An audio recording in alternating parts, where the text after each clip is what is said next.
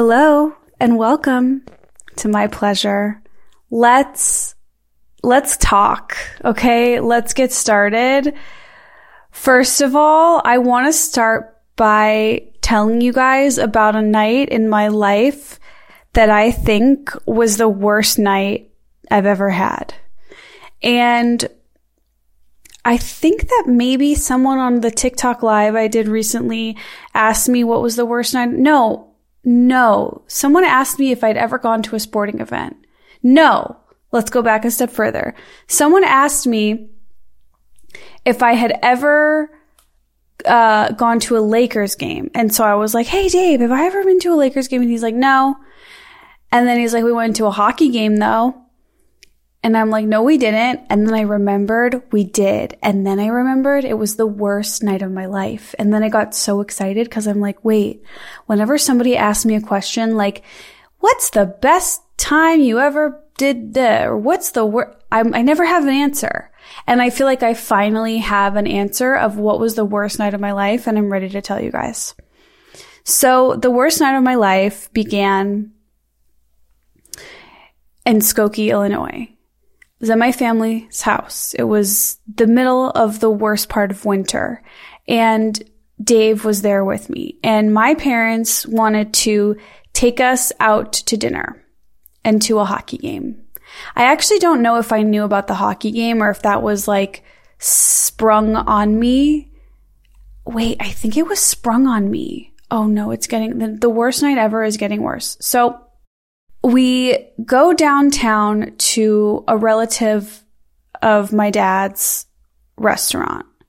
And I love this relative. He's a great person, but for whatever reason, I don't like the restaurant. I just did, didn't like it. Okay. I'm a picky LA girl by now and I don't like every restaurant. And that doesn't mean the restaurant is bad. It just means that I'm not into it. And so but because, because it's my dad's relative's restaurant, it's free. And that's why we go.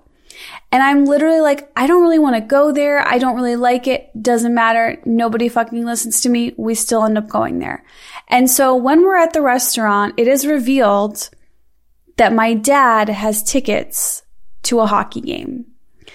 And this is like some big surprise that my dad has orchestrated, which is really weird because I fucking hate sports.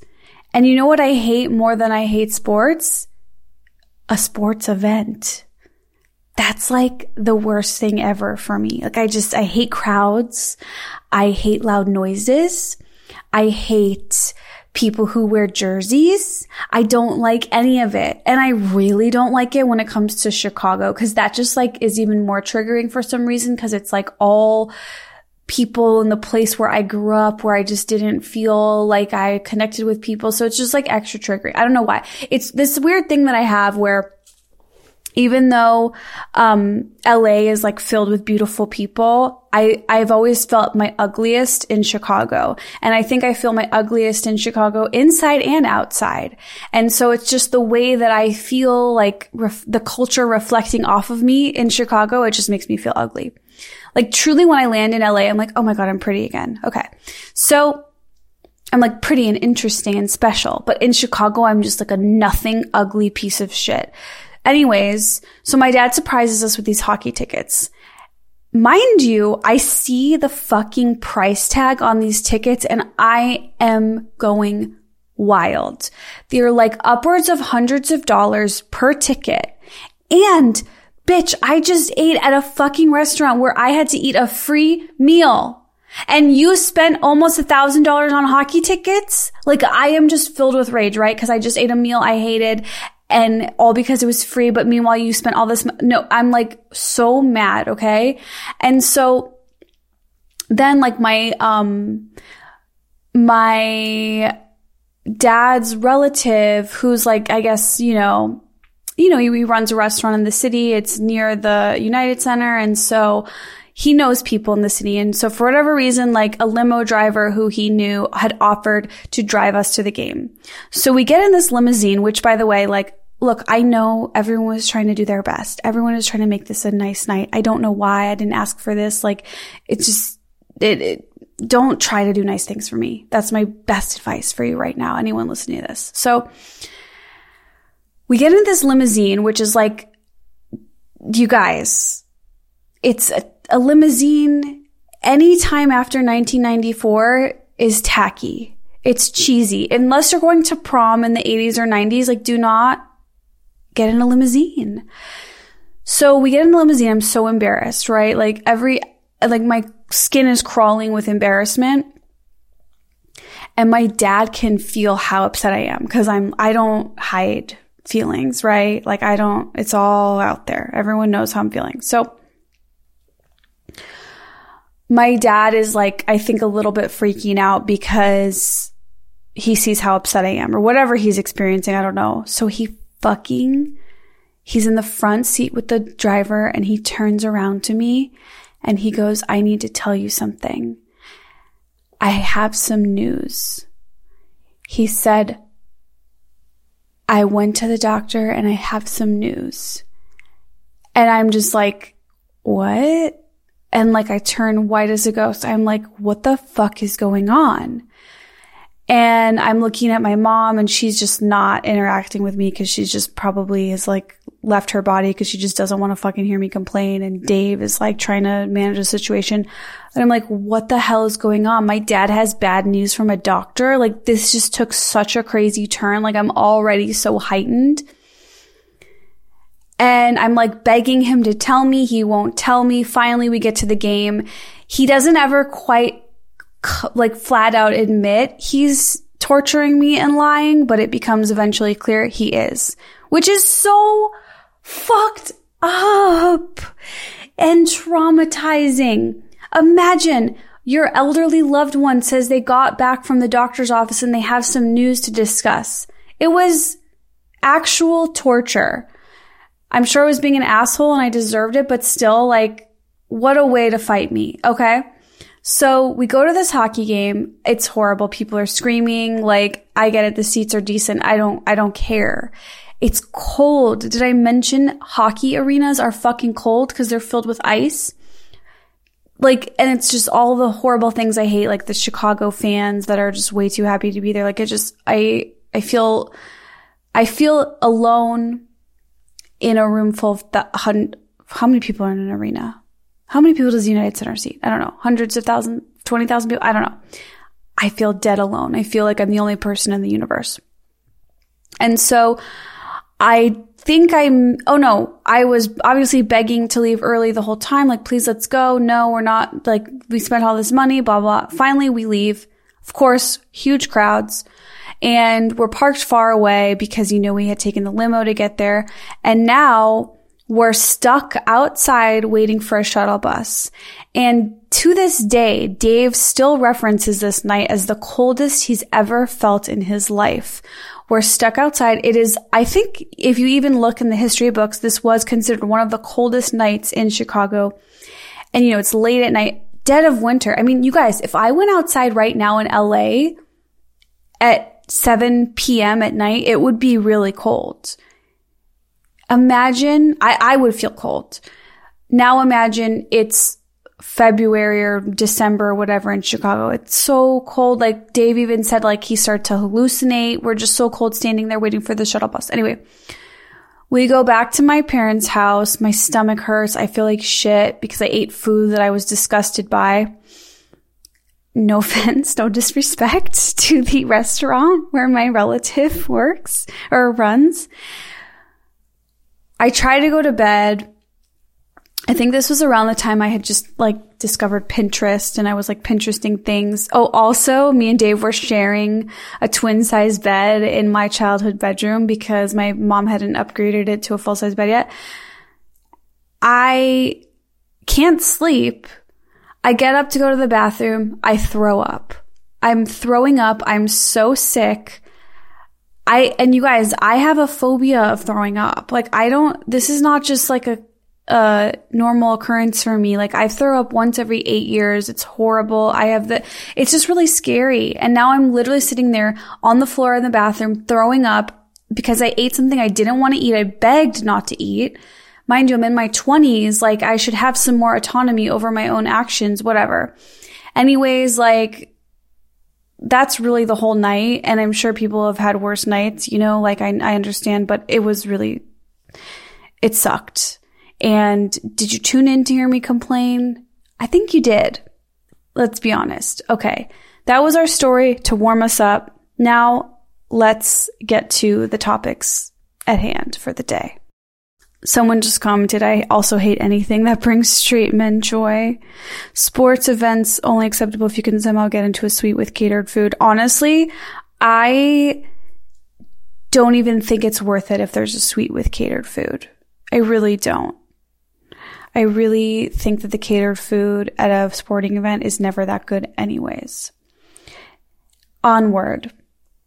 I have a mental activity that I would like you guys to join me along a ride with or for.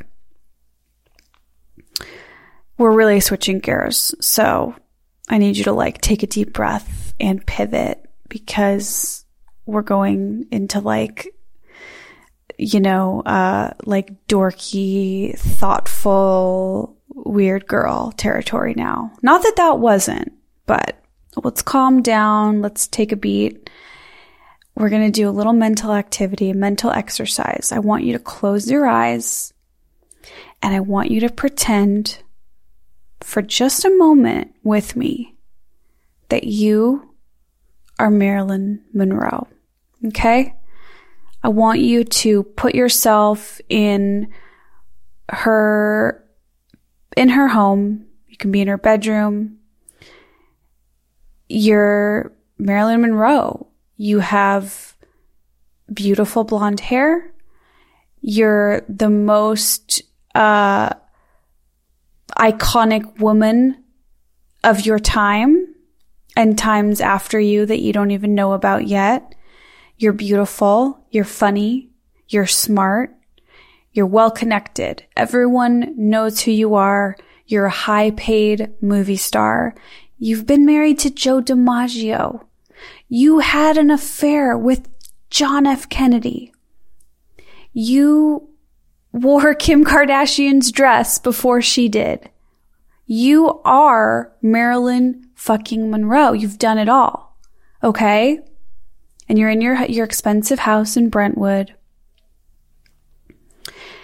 And now I want you to stay Marilyn Monroe, but also add in yourself. What do I mean? Stay in her home, stay having, holding on to her accomplishments, her beautiful body, be her physically, but mentally be yourself. You know, mentally you're you and you have to brush your teeth before you go to bed tonight and maybe you have to take your contacts out and you might need to drink some water and you don't know what uh, you're having for breakfast tomorrow yet you need to figure that out. Like whatever it is that you and your real thoughts are kind of like put those in in. So you're physically marilyn but mentally you're you. And you're kind of like if you're if you're uh, doing it right, you kind of should land at a place of like, okay, well now what? So I'm Marilyn Monroe and I've accomplished all these things, but like I'm still me. I'm still just a person who might have a stomach ache or might feel lonely or uh, bored you're probably really bored. And you might think like, well, if I'm Marilyn Monroe, how could I be bored? Like I'm so fabulous. But no, no, no. You're still you. Like you're, you're, it's boring. Life is boring sometimes. And life is sad and life is sometimes fun and it's up and it's down. And so again, what I'm getting at here is today we're talking about a concept called denarration. And I want to, I'm going to try my best to explain it. it's something that I've become instantly obsessed with the second I heard of it. And I just felt like I knew I needed other people to know about this concept. And I'm going to read to you a little excerpt here to better explain it before I start poorly explaining it. Within the limits of her biology and intellect, Monroe went as far as it as it is possible for a human to travel into the hyperspace of fame. After this occurred, sex, high culture, temptations, and the sating of earthly desires had lost all attractive charms for her. She had realized the limits of how far the body can take one. The story of Monroe's life had been stripped away. She had been denarrated, and there seemed no other possible narrative arc to her life. No stencil, Marriage question mark? Who would she have married? The president? A career? Been there, done that. In the end, it seemed she was trying too hard to put a pleasant facade onto nothingness. Her body had become a liability. She'd become post famous. She was first. Maybe JFK was second. Elvis was third. So the idea of denarration, well, the simple definition of it is, is not having a life. And so it has been said that as animals, one factor that sets us apart from all other animals is that our lives need to be stories, narratives, and that when our stories vanish, that is when we feel lost, dangerous, out of control, and susceptible to the forces of randomness. It is the process whereby one loses one's life story, denarration. And denarration is the technical way of saying not having a life. So what this means is if you are someone who feels you've been denarrated, it means that you probably had a plan or a thought of how your life could or would go, but like it didn't really do that. And you might feel like lost or surprised or unsure of how to handle that or what to do. And this is a really like weird big concept. And I apologize if this is like too crazy, but I think it's worth sticking with and figuring out with me because I think we're going to like get somewhere really good. Cause I know it seems like kind of a sad concept, right? Like to be denarrated, even just that word, it sounds scary, but it's kind of like what happens to everyone. It is a natural part of the human experience. And it's like, if you have gotten to the other side of anything, you've realized like you, you're, it's not what you thought it would be. And I think everyone, like, how can you, how can you be a human and not feel that way, right? Like, it's really easy to look at this on someone like Marilyn Monroe because she became the face of everything fun and exciting and thrilling and sexy and like imagine being her at the end of that and being like, wait, I'm still me. Like I am the face of a thrilling, exciting life or persona, but like she's, she, at the end of her life, she was still Marilyn. Like she was still just a fucking person who was scared and lonely and isolated and confused and like unsure. And by no stretch am I sitting here trying to tell you that I'm like Marilyn Monroe, although like I kind of am. No. I'm what I'm, I experienced this. Like I really did. Like I, two years ago, I got to this place in my life where I felt like I had accomplished the couple of things that really I set out to accomplish, right? Like I got to be on a sitcom. I got to shoot my own stand up special.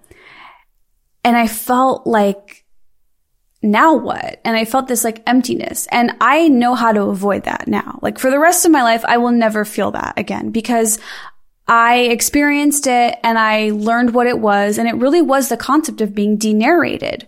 And I think it can go one of two ways, right? Like you can be denarrated by not having your dreams come true. You can be denarrated by, you know, feeling like, oh, I really wanted uh, I really wanted to have a family by now. I, I could, I really wanted to be married and have children by the time I was 30 and I didn't.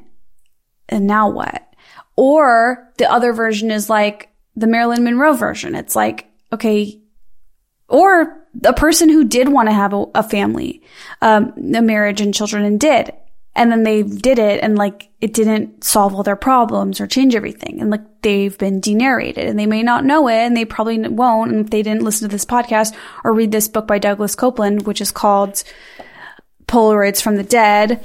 And this is all in this one chapter in this book. And it, it's this chapter where it talks all about Brentwood, right? And if you know what Brentwood is, you know it's like this beautiful utopia of like rich people and hot people and like cute restaurants and high end shopping. And it's like the most expensive place to live in the world. Not really, but like it's really expensive. It's fucking expensive.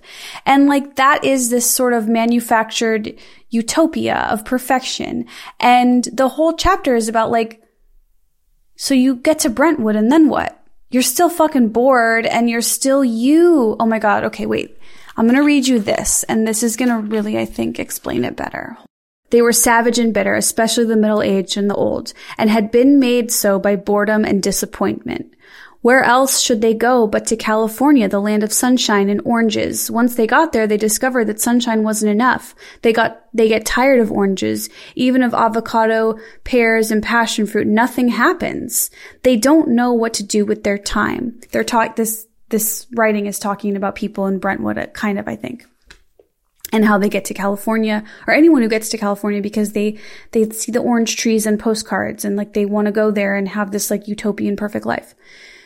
So again, once they got there, they discovered that sunshine wasn't enough. They get tired of oranges, even of avocado pears and passion fruit. Nothing happens. They don't know what to do with their time. Their boredom becomes more and more terrible. They realize they have nothing.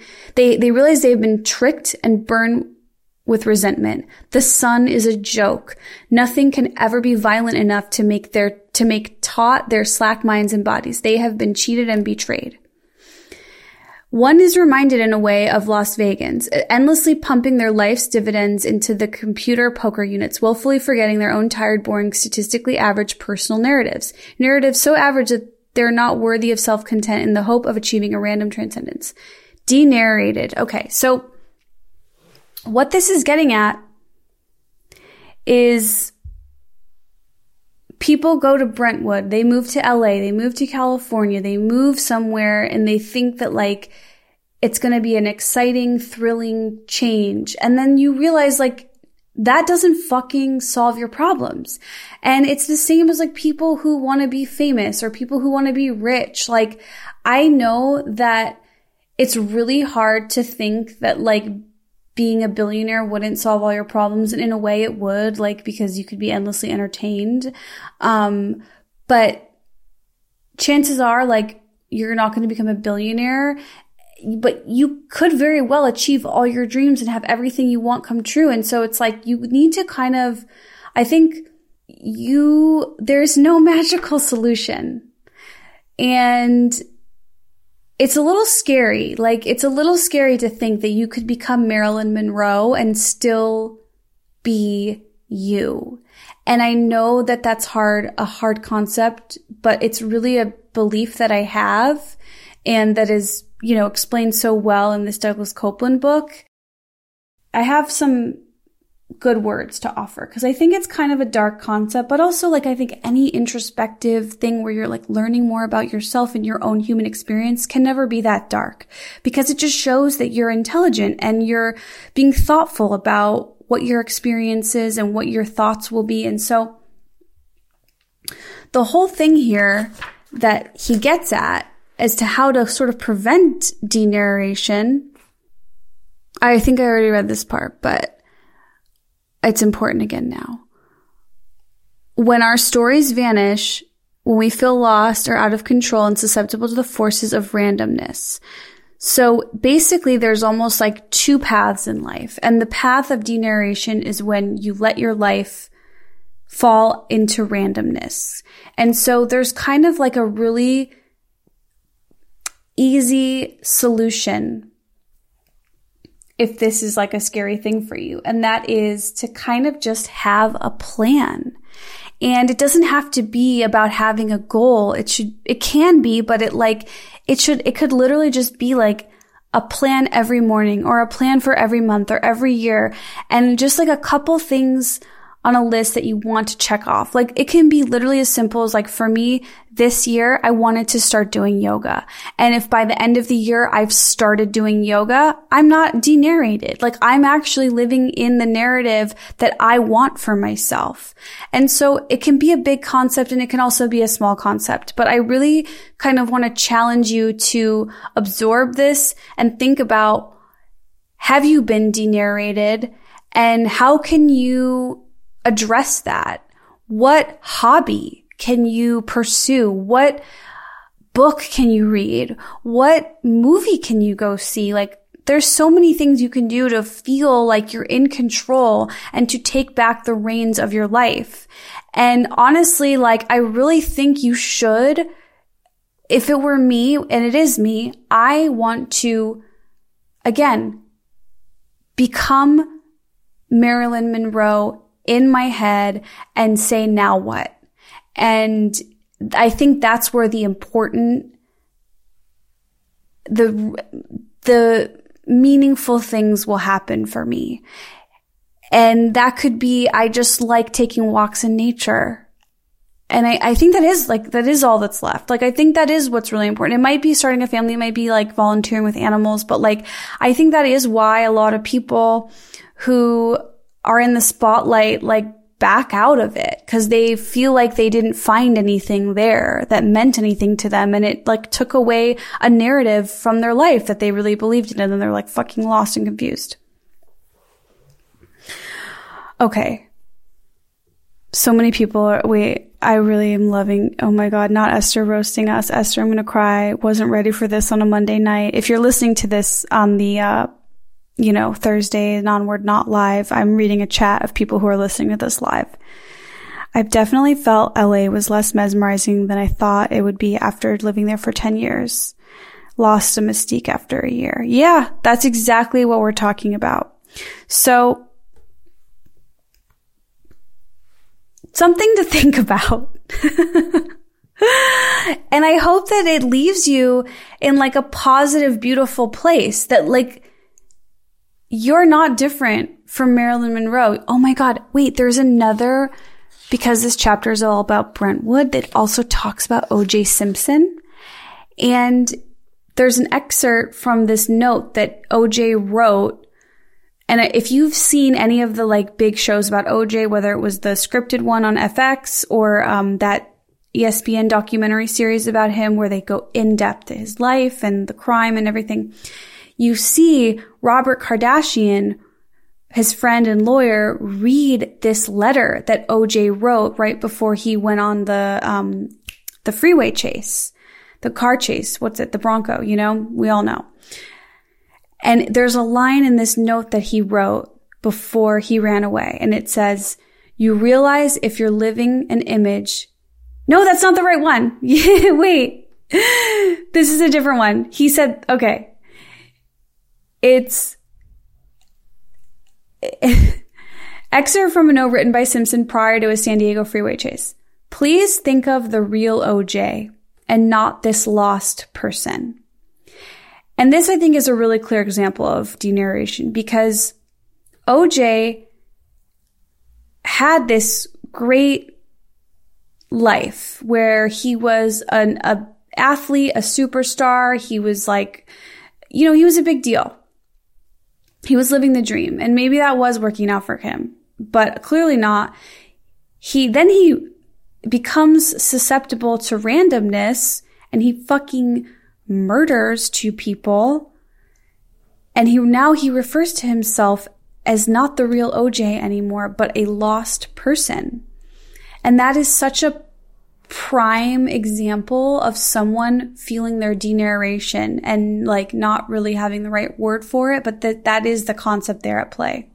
And the other quote that I accidentally read was it says Simpson once told Sports Illustrated about fame, you realize if you're living an image, you're just not living.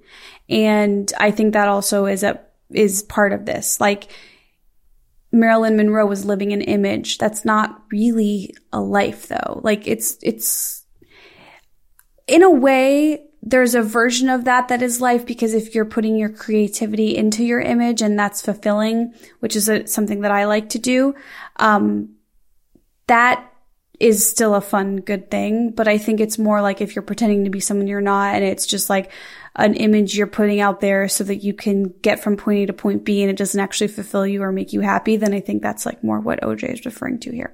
Okay. A lot going on. Take a beat, digest that, and we're going to move on. We're going to move on. Don't worry. Hold on. Okay. So now we're going to talk about, we're going to do segments. We're just going to, we're going to fucking, we're going to get a little bit more chill. We're going to, let's go to anti sadness. I think we all need a good anti sadness after that. And for me, a lot of journaling is my anti sadness. I, I need to take it to the next level with my journaling. And you guys have been asking me for journal prompts and I have a couple and they're really basic and they're really, you don't really need them, but if you think you need them, I'm going to give them to you. The first one is simply just today I feel like, and then fucking write. And you don't even think about what you're going to write. Just let it, let it go. Let it happen. Another prompt. This week I'd like to see what happens. Another prompt. I'm bored. Here's why. And then sing your heart out to your journal. And then I think an alternative option to that is I am blank and here's why. I am happy. I am sad. I am lonely. I am, uh, hungry. I am full. I am sick of myself. I am sick of someone and here's why. And just like see what happens. You know, I, I think this is both a creative exercise and a mental health exercise and a get to know yourself exercise. Again, I know it seems like I'm just this so self-involved, fucking crazy. No, it's, I like that. I think it's good to get in touch with who you are, how you feel. I think that's a tool in life. The more you know about yourself and who you are and what you want, I think that makes you uh, more self-realized and I think that only makes you nicer to yourself the more you understand yourself and the more you're nicer to yourself that is the cheat code in life to being nicer to other people. And when you're nicer to other people, that's the cheat code in life to fucking being happier. I think. I don't know that much. I'm really not that smart, but I'm here to tell you that. And then I have another anti sadness. We've got two. I need to embrace self force. So I'm a person who grew up in a household where when I didn't get out of bed, my dad would grab me by the ankles and rip me out of bed. So I always had this like enforcer around who just like would not let me not do the things that they, he asked me to do. And I think I need to sort of embrace having that on my own a little bit. I need to I, I just need to push the force button and say, no, you're getting up out of bed right now and you're going to, uh, do whatever it is that you made plans to do. Self force. Embrace it. Love it. There you go. My crush of the week. I know it seems like it should be a taste of the week, but it's just going to be hot chocolate. I know that's very juvenile. Um, but it's really cold and I really like drinking something warm at night and I just put cocoa powder. And I, I told you guys how I make it last week, but I kind of make like a hot girl healthy version of hot chocolate. And that's my crush because it provides me with warmth. And so I love it and I have romantic feelings for it. My taste of the week is this place in Portland called Nong's. It's the fucking my favorite food. It's like boiled chicken with this like ginger, soy, delicious sauce and rice it's just everything I've ever liked and tastes. And it's in Portland and I'm going this weekend for stand up and I'm going to eat it probably three times in one day. My hot girl homework is I really need to make some, I need to clean. My hot girl homework is to make organizational plans to clean my bathroom. Like I need to just throw away so much shit that I've been hoarding and I need to clean out my coffee machine and like replace filters and just any lingering shit I've been putting off because I've been lazy or too busy. I'm going to like make a list and tackle it one thing at a time. I have the whole month of December after I get back from my tour, Portland, Seattle, uh, where else? Phoenix. No, that's not till January, but, uh, San Francisco. If you're coming, it's happening Thursday, Saturday, Sunday. Get tickets, estheronIce.com. And then I'm not coming back there for a while. So like this is it. And then I don't want to hear like the day I get back, like five people on my Instagram DMs. When are you coming to Seattle? Like, no, I'm doing it now. This is a chance. And then you'll have to wait a long time. So that's my hot girl homework. I want to like really get serious and make plans about cleaning. It's the end of the year. This is when you clean. Okay. I know people do spring cleaning. I like to do end of the year cleaning. Another thought that I want to leave you guys with is I know I talk about on, on Instagram, I say like I'm half Daria, half Quinn, and maybe you know the show Daria and you understand that, maybe you don't. Lately, I had this like, this identity that I feel is art- best articulated as half smart girl, half dumb slut. And that sounds harsh. It sure does, but I really feel like I'm half dumb slut, half hot girl. That's, no, smart girl. Hmm. Oh no, now you all know that I secretly think I'm a hot girl. I don't, I don't. Half dumb slut, half smart girl. I just feel like I want to be both of those things. And I think there's so many annoying misogynist men who judge women and don't want to let us have it all and have it both ways. They make us feel like we can't do that. Like I overheard this guy on a podcast and he was saying, you know, girls pretend that they want to be ugly and they wear baggy clothes and they stick their tongues out and they, they act like they're, they're ugly, but then they just look really hot, you know, then they do their makeup still and they're, they're clearly still trying to be hot. And I, as I heard this guy say this, I found myself like, God, this feels so mean. This feels so judgy. It feels like this guy really doesn't like women. And he also doesn't get it. He doesn't understand that when we wear baggy clothes and stick our tongues out and, uh, you know, have unclean hair, we're not trying to be ugly. We're expressing ourselves and creatively curating an image that we like and makes us feel good. And that doesn't mean that just because my uh, shirt is three sizes too big and my pants are hanging low, that does and baggy, that doesn't, and I'm wearing a guy's sneakers and a baseball cap. That doesn't mean that I want to be ugly. I, it might mean I feel ugly, but I still can have that outfit on and curl my eyelashes and put on mascara and line my lips and uh, put bronzer on my cheeks. Like I'm curating a look. I'm creatively expressing myself through my my image, and I am never again letting a guy like tell me that I can't be both ugly and gross and also want to be hot and be perceived as attractive in my society, like, and in our culture. And I feel like there's these guys that don't want to let us have that because they're fucking jealous. Like, what else is it? Why else wouldn't you want to let me present as someone that's kind of like ugly, but also hot? Like, why can't I have it both ways? Is it because you can't? Is it because you're a guy and you feel like misogyny has held you back from putting on mascara? Like, I feel bad. Like, I wish that you could do that and have what I have. I want that for you. But, and you should have that. And that may, may be why that guy feels away. It may not be. But I think that we are all, no matter what your gender is, no matter who you are, you are allowed to both come off as though you're look, trying to look like shit and also look good.